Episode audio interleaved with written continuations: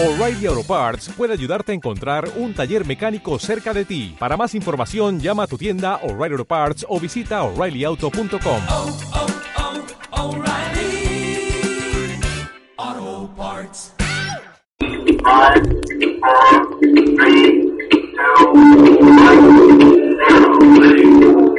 two, Este es el informativo católico, un resumen de las más importantes noticias que interesan a la Iglesia Católica en este momento.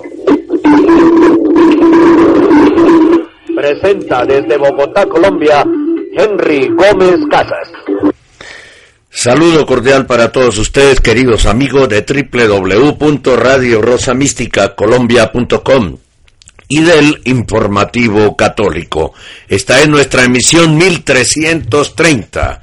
Hoy es jueves 27 de octubre, jueves de la trigésima semana del tiempo ordinario.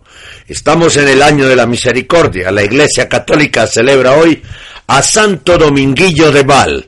Bienvenidos todos al informativo católico.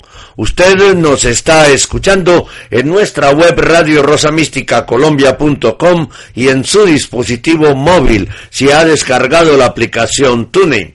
Estamos siendo retransmitidos simultáneamente a través de varias estaciones hermanas. Radio Querisma de Washington, Solo Dios Radio de Nueva York, Radio Ecos de Quito en el Ecuador, Radio Comunidad de Fe de Hermosillo en México, Radio Fe y Caridad de Silver Spring en Estados Unidos, Radio Suena Cristo de Tiltil en Chile, FUNADE, la estación online y FM de la Arquidiócesis de Barranquilla aquí en Colombia, Radio Viajero de la Tierra con sede en la Florida, Estados Unidos y La Voz de María Radio en Nueva York.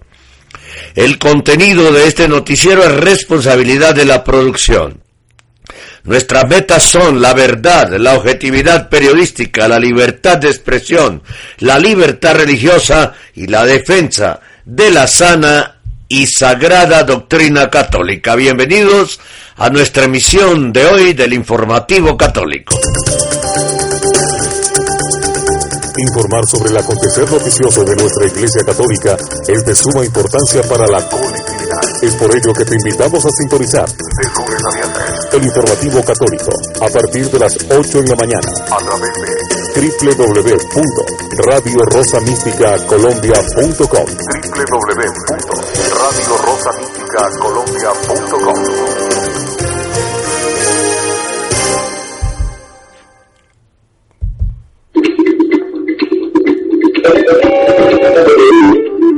Este es el informativo católico.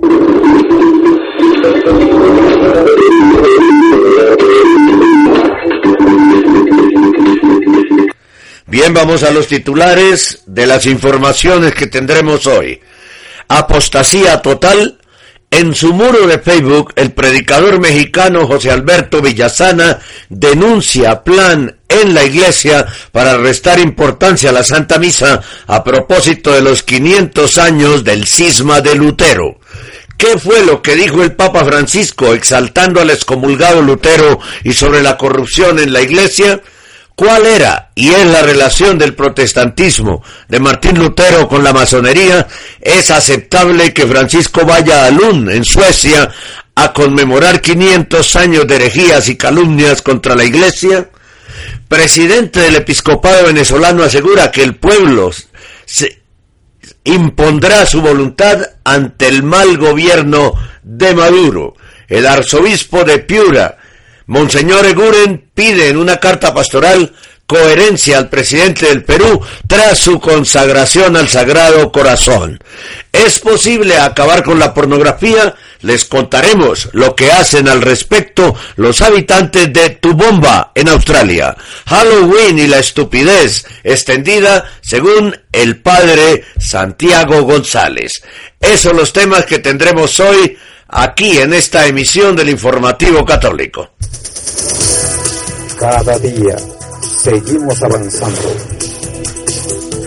Nuestro trabajo y constancia son el referente de la labor y el objetivo que van siempre encaminados a mantenerles bien informados sobre el acontecer de nuestra Iglesia Católica.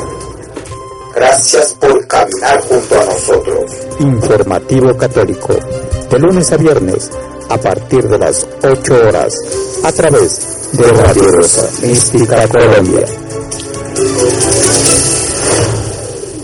Antes de ir a los, al desarrollo de los titulares, un pensamiento maravilloso de San Juan Pablo II. Para vivir de la Eucaristía es necesario, además, demorarse largo tiempo en oración ante el Santísimo Sacramento, experiencia que yo mismo hago cada día, encontrando en ello fuerza, consuelo y apoyo. ¡Qué belleza!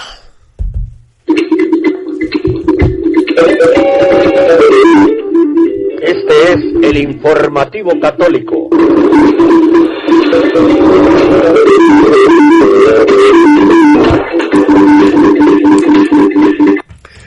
Apostasía total.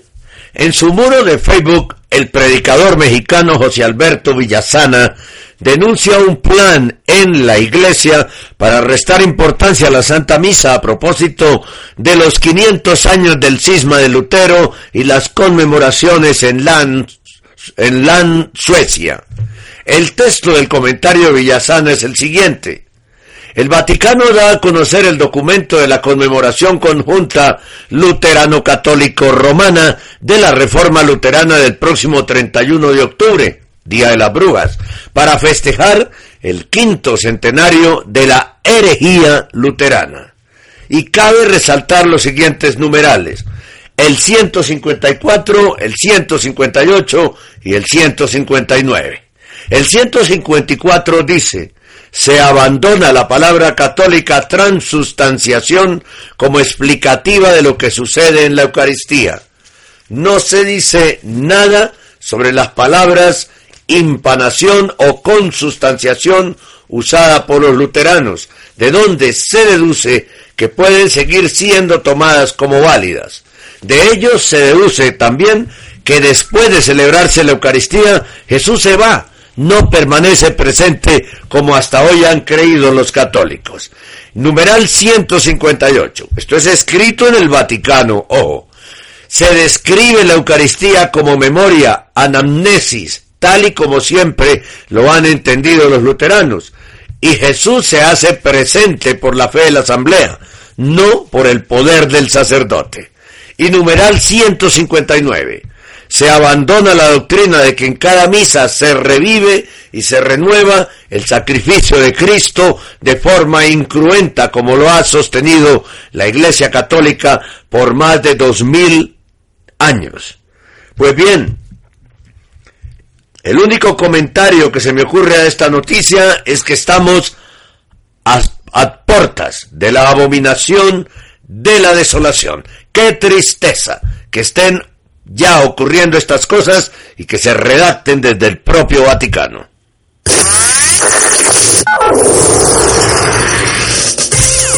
Estamos en el mundo a través de www.radiorosamisticacolombia.com www.radiorosamisticacolombia.com Radio Rosa Mística de Colombia. El amor de María, directo a tu corazón.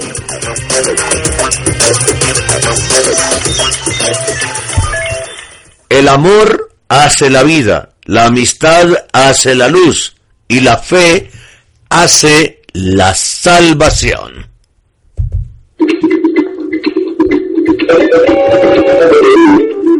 Este es el informativo católico.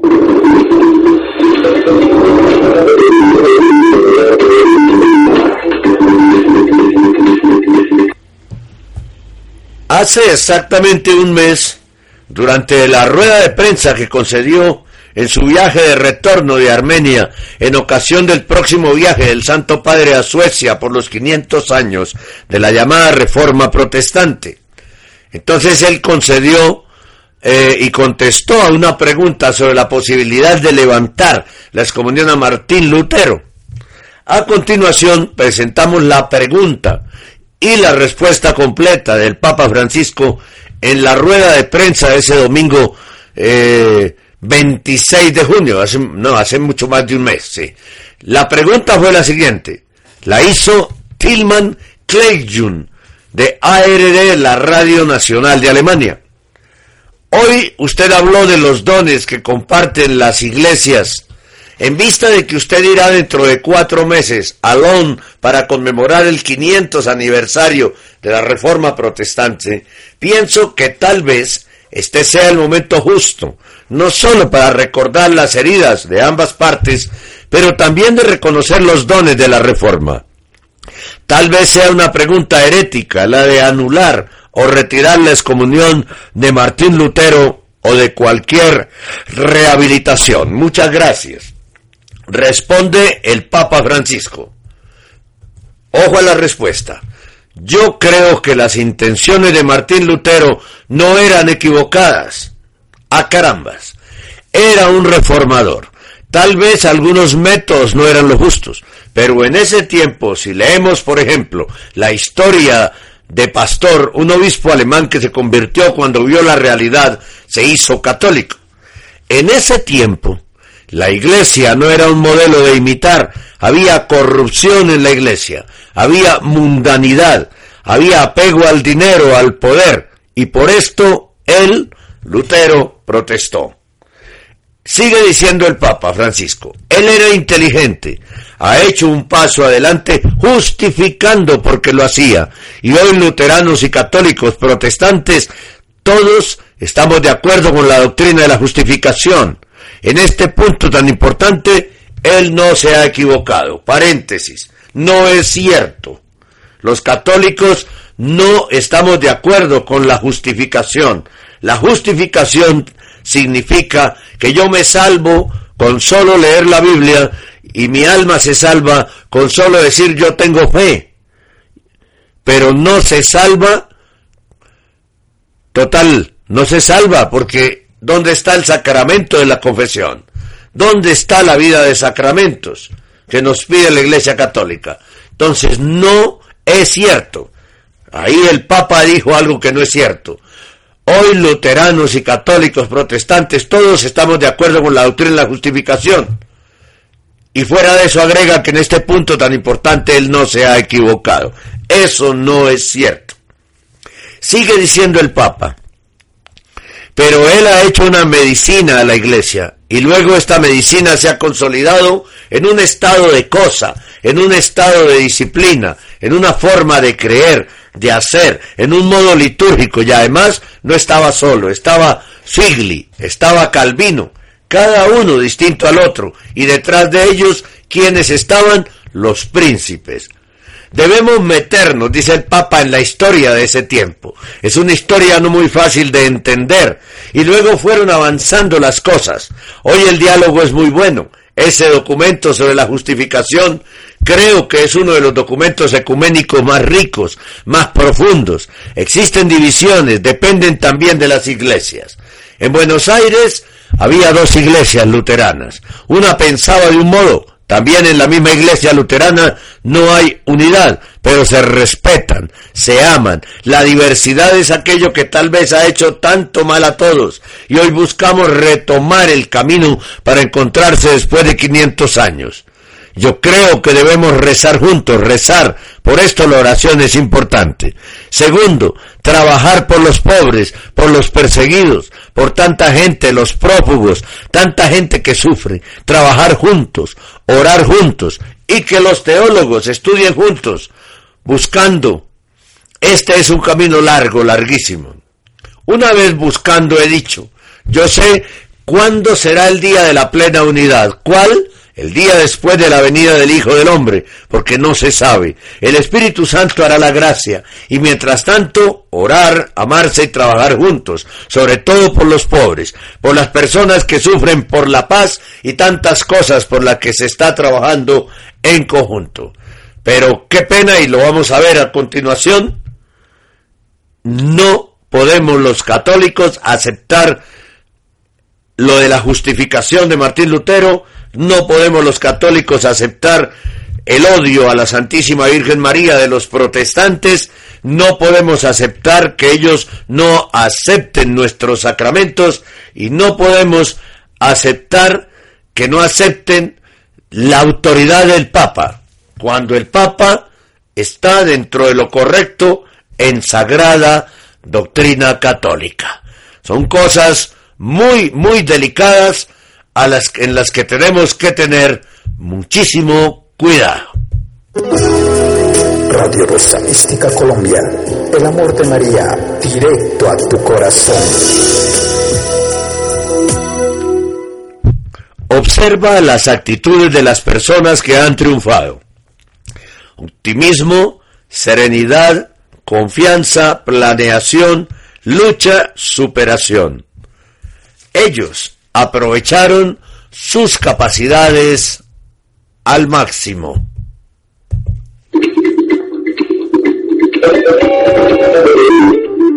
Este es el informativo católico.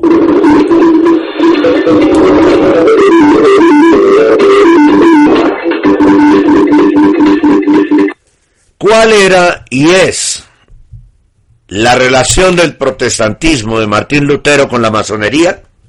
¿Es aceptable que Francisco vaya a Lund, en Suecia, a conmemorar 500 años de herejías y calumnias contra la iglesia?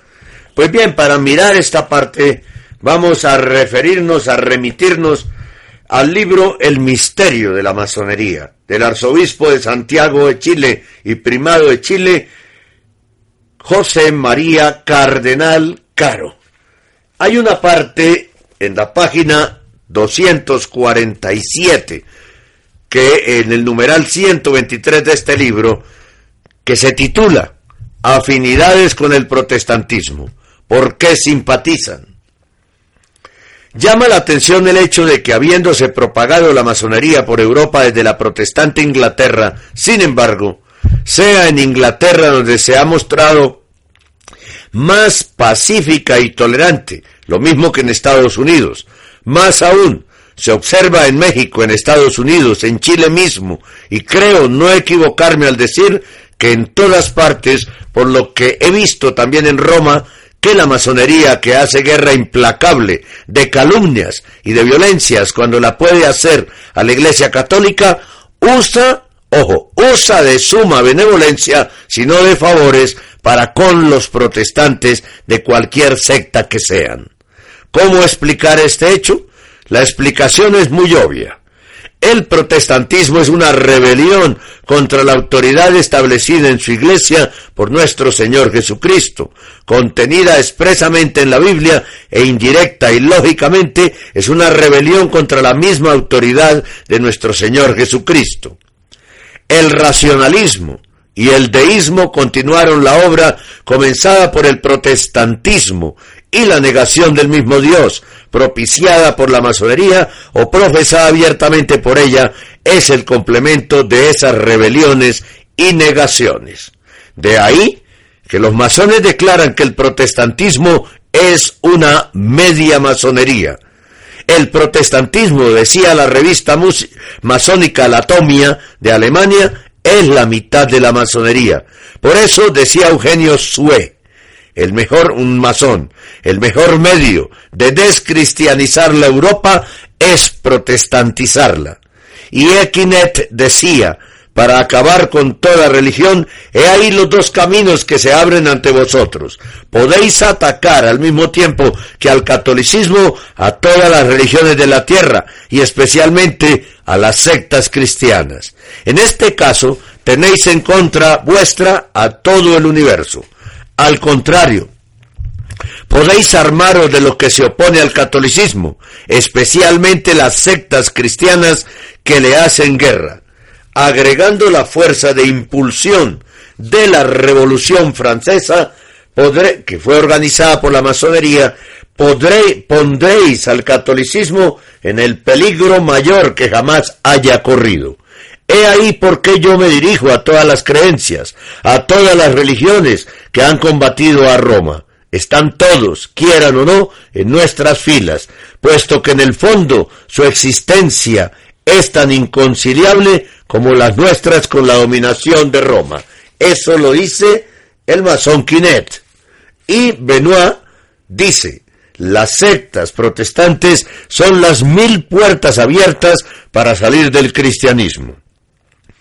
He ahí una razón suficientemente poderosa para que la masonería no solo no moleste, sino para que ayude al protestantismo y también por lo que no solo los simples fieles, sino también los ministros y obispos protestantes están en las logias como en su propia casa. Nadie va a combatir a sus auxiliares mientras necesita de ellos. Dice, sin embargo, eh, Roset que las sectas protestantes que sostienen con firmeza la divinidad de Jesucristo prohíben rigurosamente a sus miembros afiliarse a la masonería y han formado contra ella con el nombre de Partido Nacional Cristiano una liga que combate enérgicamente por detener los estragos. Pero eso quién sabe si será cierto. Otra razón de esa diferencia de conducta es que el católico al hacerse masón hace también la apostasía de su fe y necesita acallar los remordimientos y justificar ante su conciencia y ante los demás esa apostasía. De ahí es que tiene que hacer mayores esfuerzos, manifestar mayor odio contra lo que ha dejado la Iglesia Católica, si no quiere volver atrás con la vergüenza de haberse dejado engañar. He ahí por qué la masonería pone mayor empeño en fanatizarlo, encendiéndolo en furor contra lo que ha dejado, para que le sea más difícil volver a su fe primera. Observen ustedes los nexos entre el protestantismo y la masonería. Entonces, ¿a qué va el Papa Francisco Alón en Suecia a conmemorar 500 años de herejías, de calumnias, de maltrato hacia la Iglesia Católica? Las frases de Lutero son terribles, llenas de odio contra la Iglesia. Así que estamos preocupados y no entendemos a qué va este, este Papa Francisco allá a Len en Suecia. Es que no puedo escoger lo que me convenga de mi fe católica. Otro de los errores muy graves que tenemos muchos católicos es creer que podemos escoger qué reglas queremos obedecer de la doctrina, de la tradición de la iglesia, de los documentos del magisterio de la iglesia, de la palabra de Dios.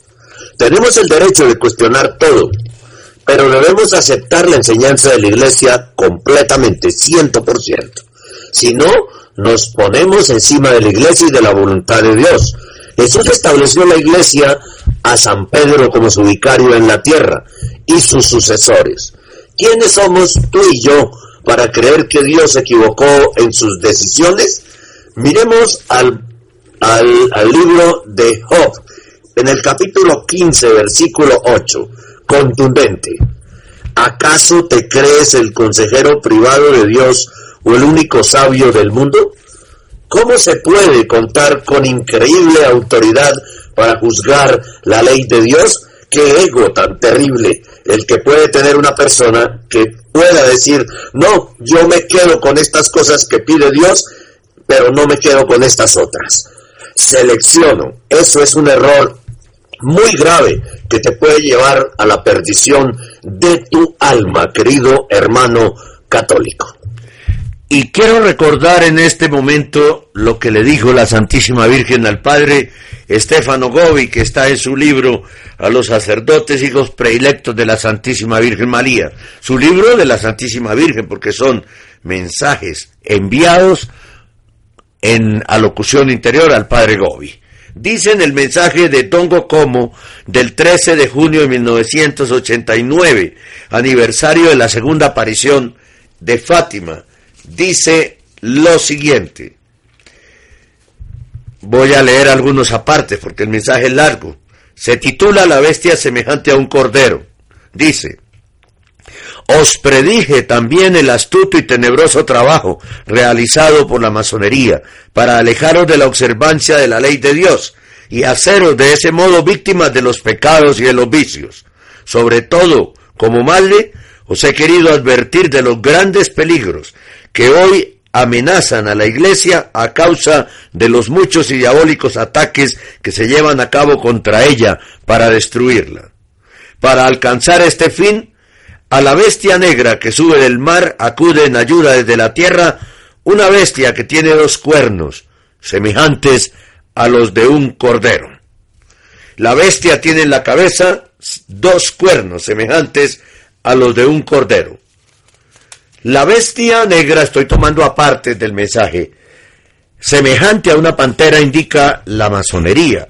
La bestia con dos cuernos, semejante a un cordero, indica la masonería infiltrada dentro de la Iglesia Católica, es decir, la masonería eclesiástica, que se ha difundido sobre todo entre los miembros de la jerarquía. El fin, esta infiltración masónica dentro de la Iglesia ya os ha sido predicha por mí en Fátima, cuando os anuncié que Satanás se introduciría hasta el vértice de la Iglesia. El fin de la masonería eclesiástica en, bueno, si el objetivo de la masonería es el de conducir a las almas a la perdición, llevándolas al culto de falsas divinidades, el fin en las sectas, el fin de la masonería eclesiástica, en cambio, es el de destruir a Cristo y a su iglesia, construyendo un nuevo ídolo, es decir, un falso Cristo y una falsa iglesia. Jesús es la verdad, Jesús es la vida, Jesús es el camino. La masonería eclesiástica obra para oscurecer su divina palabra por medio de interpretaciones naturales, irracionales, con humanismo, hablando de los pobres y de la paz, y con el pretexto de volverla más comprensiva y aceptada, la vacía de todo contenido sobrenatural. Vendrán tiempos, dice la Virgen María, a causa de la difusión de estos errores, hoy muchos se alejan de la verdadera fe, volviendo realidad la profecía que, es, que os ha sido hecha por mí en Fátima. Vendrán tiempos en los que muchos perderán la fe. La pérdida de la fe es apostasía. La masonería eclesiástica actúa de una manera astuta y diabólica para conducir a todos a la apostasía. La masonería eclesiástica tiene como propósito justificar el pecado. Miren, la justificación de Lutero es justificar el pecado. No es la salvación.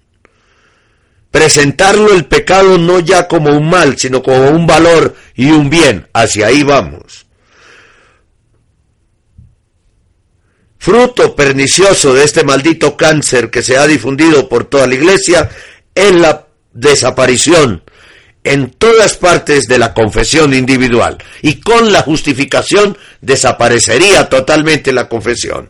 Con esto que ha dicho el Papa Francisco de que los católicos aceptamos la doctrina de la justificación, eso es borrar de un plumazo el sacramento de la confesión.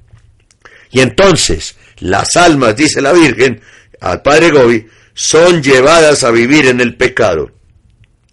Eh, la masonería eclesiástica favorece la exégesis que dan de él interpretaciones de Jesús, la exégesis que dan de Jesús, interpretaciones racionalistas y naturales por medio de la aplicación de géneros literarios, de manera que él mismo queda lacerado en todas sus partes.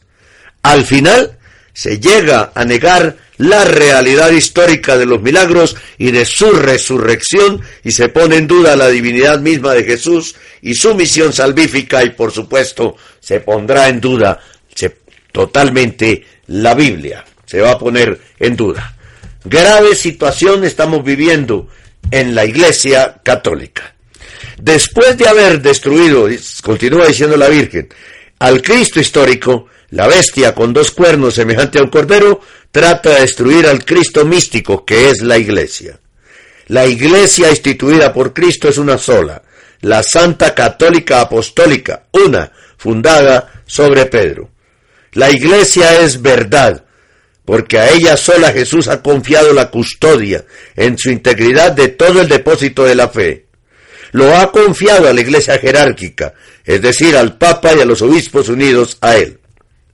La masonería eclesiástica trata de destruir esta realidad con el falso ecumenismo, que lleva a la aceptación de todas las iglesias cristianas. afirmando que cada una de ellas posee una parte de la verdad. Cultiva el designio de fundar una iglesia ecuménica universal formada por la fusión de todas las confesiones cristianas, entre las cuales estaría la iglesia católica. La iglesia es vida y continúa diciendo la Santísima Virgen María. Entonces, la masonería eclesiástica tratará o trata de atacar de muchas maneras engañosas la piedad eclesial hacia el sacramento de la Eucaristía. De esta solo valoriza el aspecto de la cena, como hacen los protestantes. Tiende a minimizar su valor sacrificial. Lo mencioné en los tres puntos que dije al principio del informativo de hoy. Trata de negar la presencia personal y real de Jesús en las hostias consagradas. O sea, niega la transustanciación niega que sea el cuerpo, alma, espíritu y divinidad de Jesús. Por eso se ha ido suprimiendo gradualmente todos los signos externos que son indicativos de la fe en la presencia real de Jesús en la Eucaristía, como las genuflexiones, las horas de adoración pública, la santa costumbre de rodear el tabernáculo con luces y flores. Entonces, dice la, la Virgen, la masonería eclesiástica trata de destruir el fundamento de la unidad de la Iglesia con el ataque astuto e insidioso contra el Papa.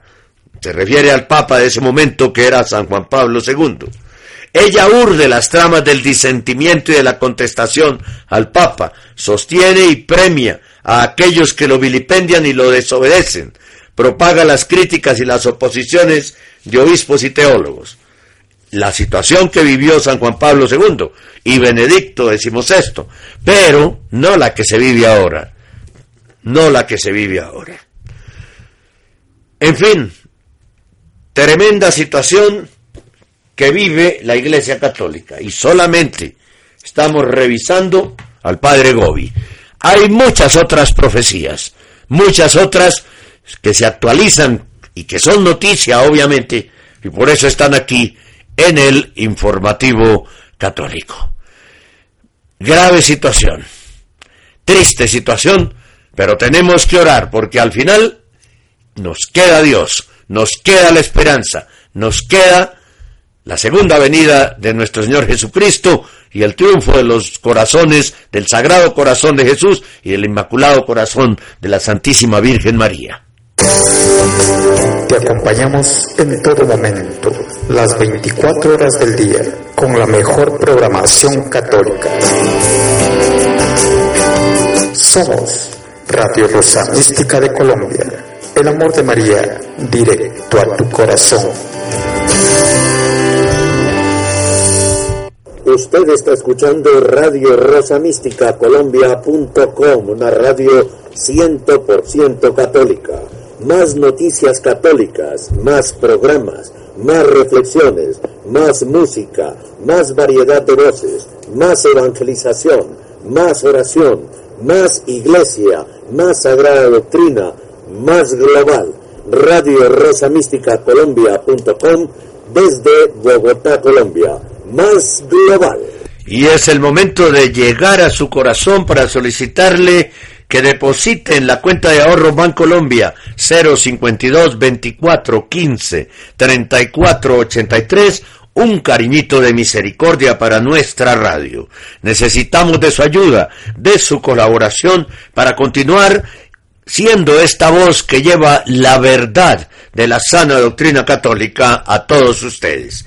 Para seguir siendo defensores en esta radio profética que anuncia y denuncia defensores de la Iglesia, de la sana doctrina católica, de la familia, de la vida, de los sacerdotes, de las religiosas, de los laicos comprometidos, pero también para denunciar lo que vaya en contra de la Iglesia, de la familia, de la vida, de los sacerdotes, de los laicos y de la sana doctrina católica. Así que esperamos su cariñito de misericordia para esta obra inspirada por el Señor a través del Inmaculado Corazón de la Santísima Virgen María en la advocación de la Rosa Mística. Y muchas gracias, ustedes pueden comunicarse con nosotros a través del chat que está activo las 24 horas de www.radiorosamísticacolombia.com. También del grupo de Facebook Amigos de Radio Rosa Mística Colombia. También en nuestro canal YouTube Henry Gómez Casas. Allí también nos pueden escribir y ver unos videos muy interesantes. Poco a poco vamos alimentando con videos nuestros ese canal. Y también en ibox.com, donde encontrará usted en el canal Henry Gómez Casas grabaciones de, del informativo católico y de también del cenáculo con temas de doctrina. También, pues agradecer a ustedes por escucharnos en, el, eh, en, en sus dispositivos móviles con la aplicación eh, TuneIn. Muchas gracias por escucharnos allí. Cuéntenos en qué país, en qué lugar, escríbanos, cuéntenos en qué lugar nos está escuchando. Y también en iVox Móvil. Muchísimas gracias por escucharnos. Y tenemos otras formas en que usted puede comunicarse con nosotros.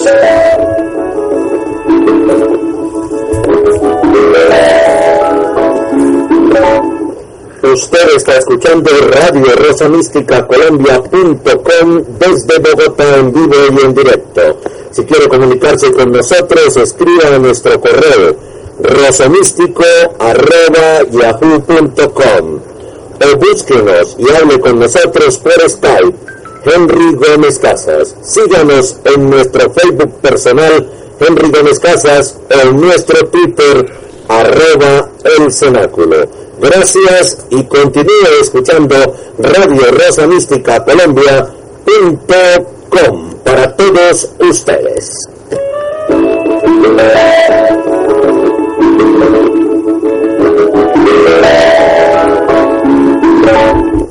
Oración por nuestra radio. Señor Jesús, te pedimos por Radio Rosa Mística Colombia.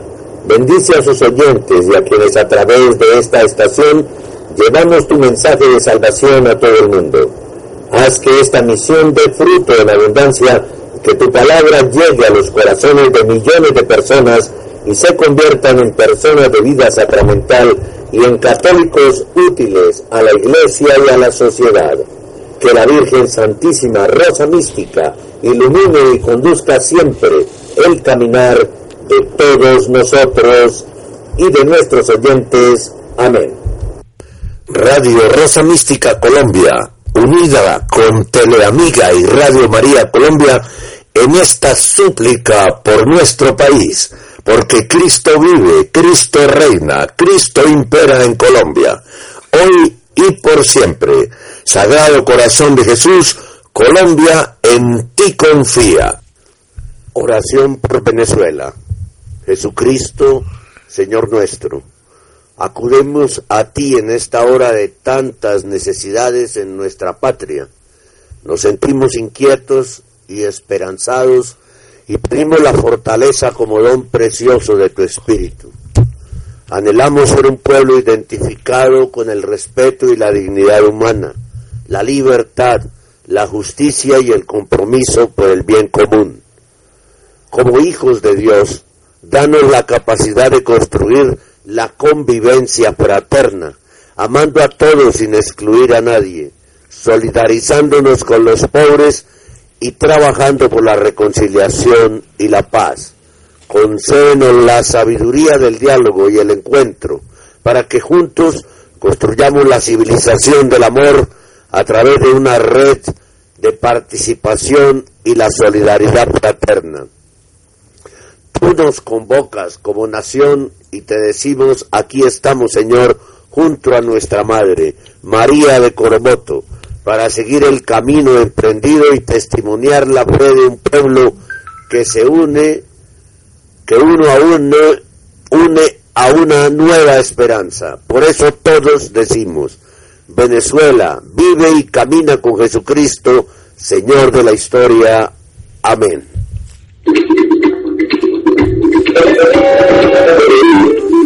Este es el informativo católico.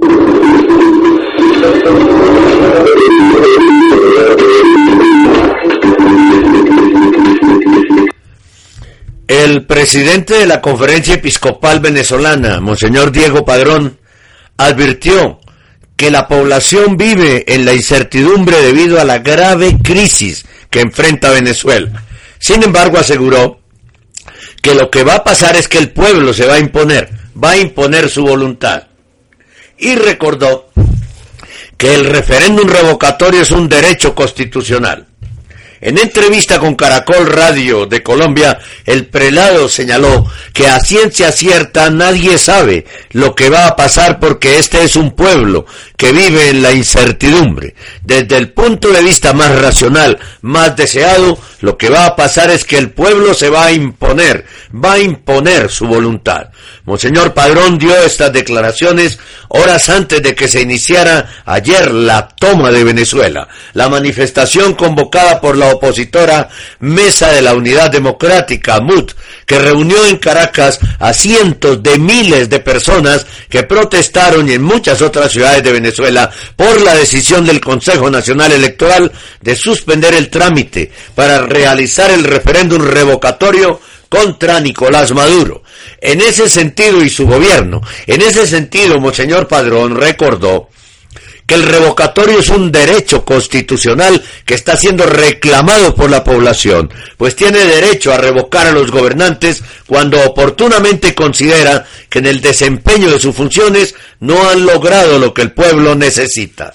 Negarle el revocatorio equivale a negar el derecho a elegir, por tanto eso no se puede tolerar, advirtió el presidente del episcopado, quien calificó de abuso la decisión del Consejo Nacional Electoral. Todo lo que es abuso va contra la Constitución, señaló. Y aquí en Colombia también se quiere desconocer las elecciones del, del plebiscito del 2 de octubre, ¿no? También, ah, se quiere, se quiere hacer lo mismo. Y saldremos a las calles también. Con respecto al diálogo entre el gobierno venezolano y la oposición con la facilitación del Vaticano, el prelado dijo que se está en la etapa de exploración. En este momento se está encaminando un diálogo y se está explorando ver si realmente una y otra parte tienen voluntad sincera de entrar en un diálogo real y eficaz. Por supuesto que el gobierno de Maduro no quiere entrar en ningún diálogo. Es impositivo, es dictatorial. Este diálogo fue anunciado por Monseñor Emil Paul Cherwin, enviado por la Santa Sede después de la reunión sostenida en el Hotel Meliá de Caracas con representantes del gobierno, de la oposición, así como el ex embajador de Venezuela ante la Organización de Estados Americanos, OEA Rod Chatterton. Monseñor Cherwin indicó que el encuentro tuvo por objetivo establecer las condiciones para convocar una reunión plenaria en la isla de Margarita el día 30 de octubre. Indicó que en esta reunión bajo los auspicios de la comunista UNASUR participaron en calidad de acompañantes la Santa Sede, los expresidentes de España José Luis Rodríguez Zapatero, comunista, República Dominicana Leonel Fernández, masón, y Panamá Martín Torrijos, también masón. En declaraciones a CNN, Monseñor Padrón aclaró que el diálogo entre la oposición y el gobierno no se iniciará el 30 de octubre, sino que allí en Margarita habrá simplemente un encuentro para poner los puntos importantes sobre la mesa, sobre el tapete, y una vez que se acuerden los puntos, comenzará entonces lentamente ese proceso de diálogo. Eso no lleva a nada bueno a Venezuela.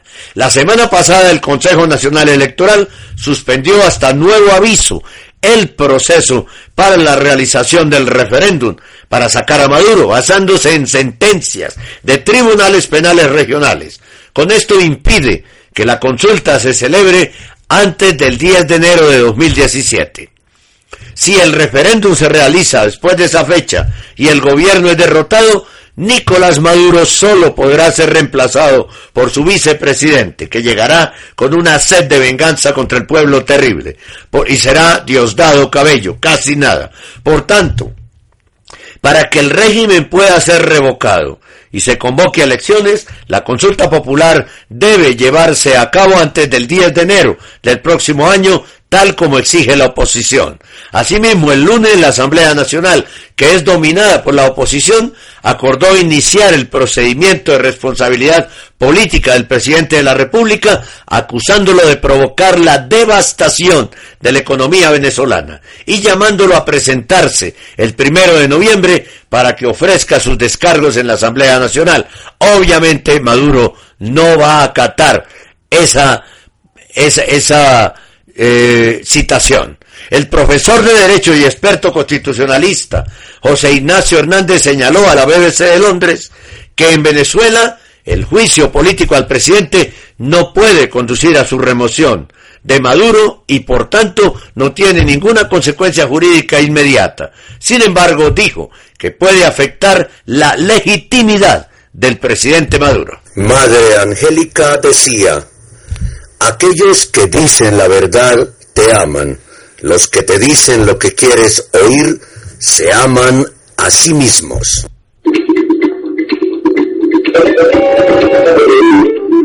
Este es el informativo católico.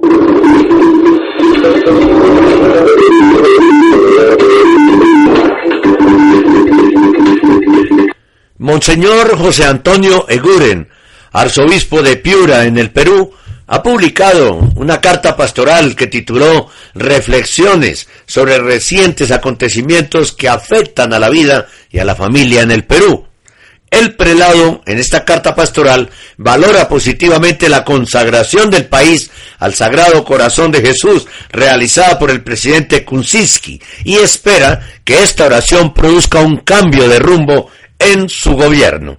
El arzobispo de Piura advierte en su carta pastoral que el Perú tiene como nación no solo la meta de un desarrollo económico o tecnológico, o el resolver el problema de la seguridad ciudadana, pues sin riqueza moral y humana poco o nada sirve la riqueza económica.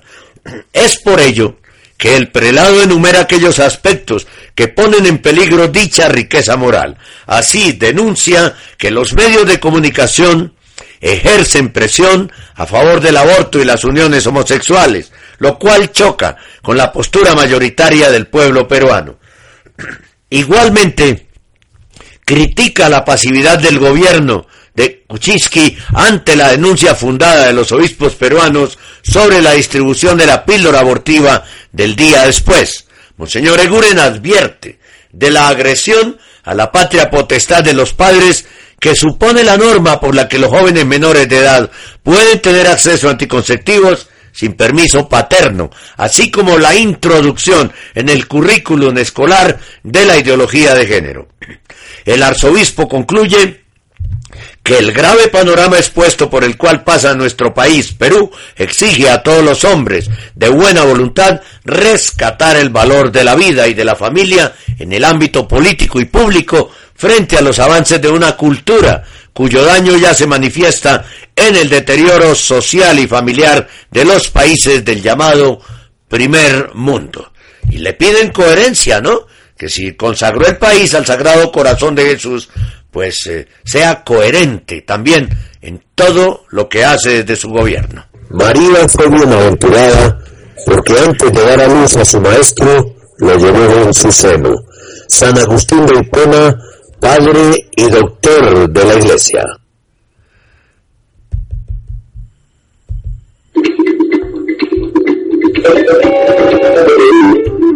Este es el informativo católico.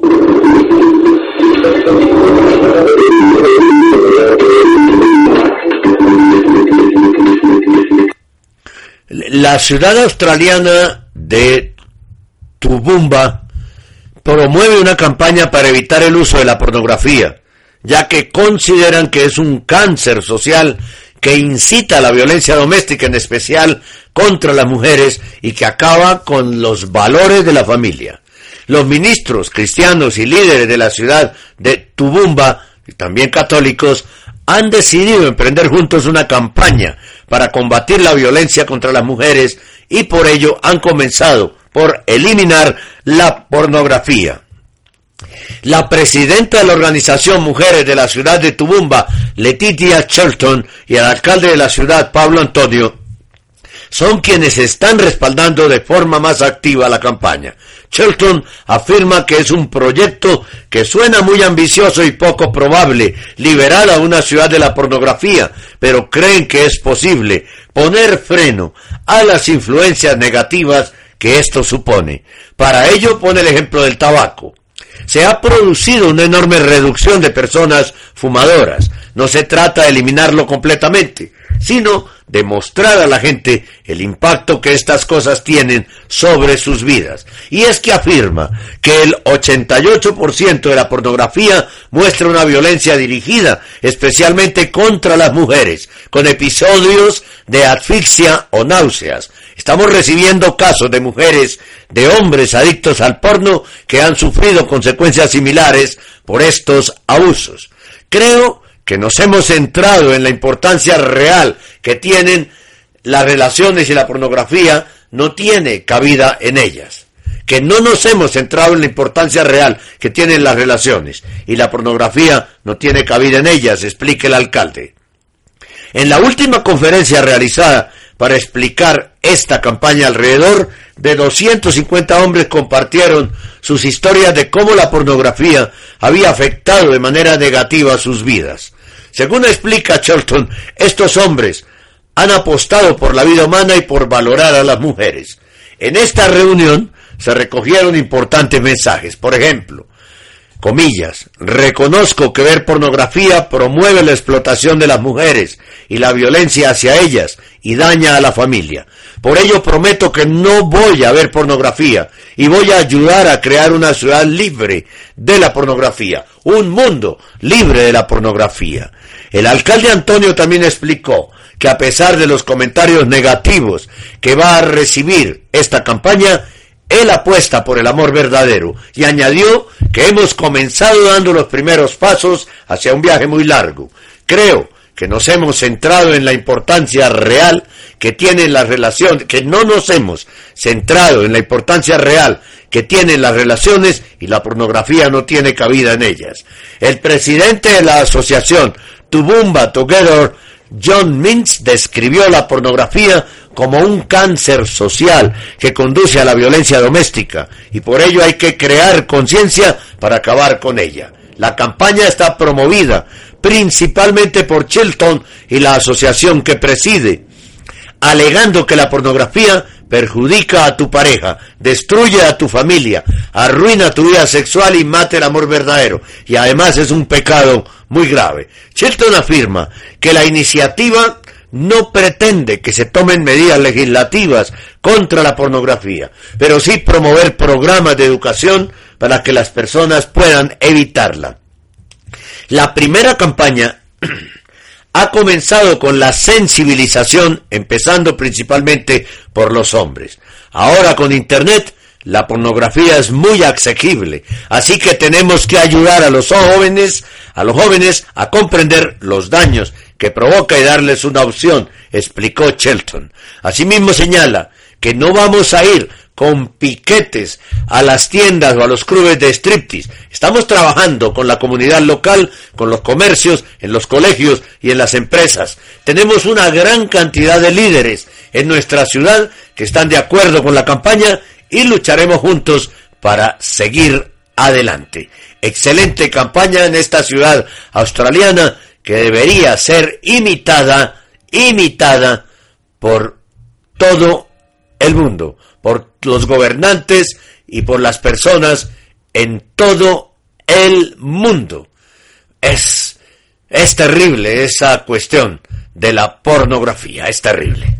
El Padre Pío de Pietralcina dice, los verdaderos siervos de Dios siempre han estimado que la adversidad es más conforme al camino que recorrió nuestro Señor, que llevó a cabo la obra de nuestra salvación por la cruz y los desprecios. San Pío de Pietralcina. San Pío de Pietralcina, qué santazo, por Dios.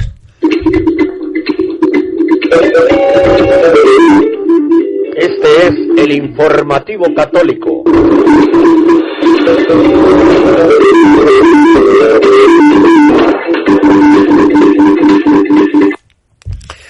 El próximo 31 de octubre es víspera de la fiesta de todos los santos, solemnidad preciosa en la liturgia de la Iglesia Católica cuando todas las almas salvadas celebran su día propio en el calendario católico. Es un día de alegría y oración, de fervor católico y unión plena con la Iglesia triunfante formada por todos los bienaventurados que gozan del amor de Dios para toda la eternidad. Sin embargo, se nos ha colado en nuestras comunidades, sobre todo en Europa y en toda América, una celebración de origen ultrapagano, satánica y de evolución satánica, que se presenta con el rostro amable y divertido de disfraces, calabazas y juegos de magia. La penetración de esta fiesta en nuestra sociedad ha sido y sigue siendo, desafortunadamente, acogida como algo inocente y lúdico, que ha nublado bastante la realidad gozosa de todos los santos y ha pervertido esta fecha al más puro estilo de la posmodernidad pagana no atacando directamente a la fe católica, sino tergiversando su sentido, vaciándola de contenido sobrenatural y sustituyendo el mismo por una caricatura de misterio de apariencia carnavalera, satánica, en la fiesta más importante, el 31 de octubre, del calendario satánico. La fiesta más importante, y nada menos que con niños. ¡Qué riesgo tan grande, señor padre y madre de familia! Ante esta realidad, producto del secularismo negativo y apoyado por la secularización interna de la Iglesia Católica, porque que es el peor mal que sufre nuestra Iglesia Católica en esta época, que está casi totalmente secularizada, que incluso soporta que increíblemente se celebre Halloween en colegios religiosos y hasta algunas parroquias, algunos opinan que es mejor callarse y no denunciar el hecho, ya que de ese modo se da más propaganda al error. Pero hay hasta sacerdotes que se disfrazan y celebran disfrazados y no se ponen ese día la casulla ni los ornamentos del sacerdote. Es cierto que esa postura tiene parte de razón y sentido estratégico, pero callarse supone otorgar y a la vez seguir en el torpe camino de la debilidad en el mensaje, la identidad disminuida, el complejo en fin de señalar la epidemia con objeto de no llamar la atención. Desde mi punto de vista como sacerdote, porque el que escribe es un sacerdote, creo que sí es necesario denunciar lo denunciable, pero siempre de una base afirmativa. No se trata de solo condenar, sino sobre todo de afirmar para que desde el sí a Cristo estemos negando la maldad y error de la fiesta que ensombrece el gozo celestial de todos los santos. ¿Y por qué esa afirmación que borra la negación? Porque Halloween es sobre todo la fiesta satánica por excelencia. Es el cumpleaños del diablo celebrado en todo el mundo por sus seguidores. El día y la noche con mayor número de misas negras, profanaciones eucarísticas, abusos terribles de menores que desaparecen y el signo del disfraz para festejar este evento se debe a que cubrir el rostro con una apariencia vampírica es un acto de homenaje al padre de la mentira y encubridor por excelencia, Satanás. Nadie mejor que él sabe presentar todo lo malo desde una apariencia atractiva a los sentidos. Son pocos los satanistas arrepentidos los que hoy confiesan públicamente el carácter diabólico de Halloween. Desde todo lo expuesto conviene concluir. Si es una fiesta satánica cuando los católicos la siguen y propagan, no solo cometen un mal en sí mismo, sino que asumen la postura más estúpida que pueda darse, similar a quien es robado y ultrajado, y cada año recuerda con una fiesta el suceso y se, y se disfraza además de ladrón. Si de verdad somos católicos, no deberíamos conformarnos solo con no celebrar esa fiesta, sino con alentar a que no se haga en nuestros hogares, familia, colegios, parroquias. Si tenemos responsabilidades formativas, somos catequistas, profesores de religión, sacerdotes, hacemos radio católica, con mayor motivo aún, estaríamos estafando a los demás si no somos coherentes. Sobre todo que tengamos muy presente que no se trata de no celebrar nada, sino precisamente de celebrar a todos los santos. Maravillosa solemnidad y además día de precepto, obligación grave de ir a la Santa Misa. Y por último, y lo que ha de llegar al corazón de todo católico que se precie de ello, celebrar Halloween no es del agrado de nuestro Señor Jesucristo. Es imposible que sea del agrado del Salvador que nos olvidemos de todos los santos, o que se eclipse su festividad para recordar, aunque sea de forma infantil, a todos los vampiros y demonios y brujas. Con eso debería bastarnos, y hasta prescindir de todo el análisis anterior. Lo escribe el padre Santiago González. Maravilloso artículo que quisimos compartir con ustedes en esta emisión del informativo católico que ya termina por el día de hoy. Les agradecemos su atención y los esperamos en la próxima emisión del informativo católico.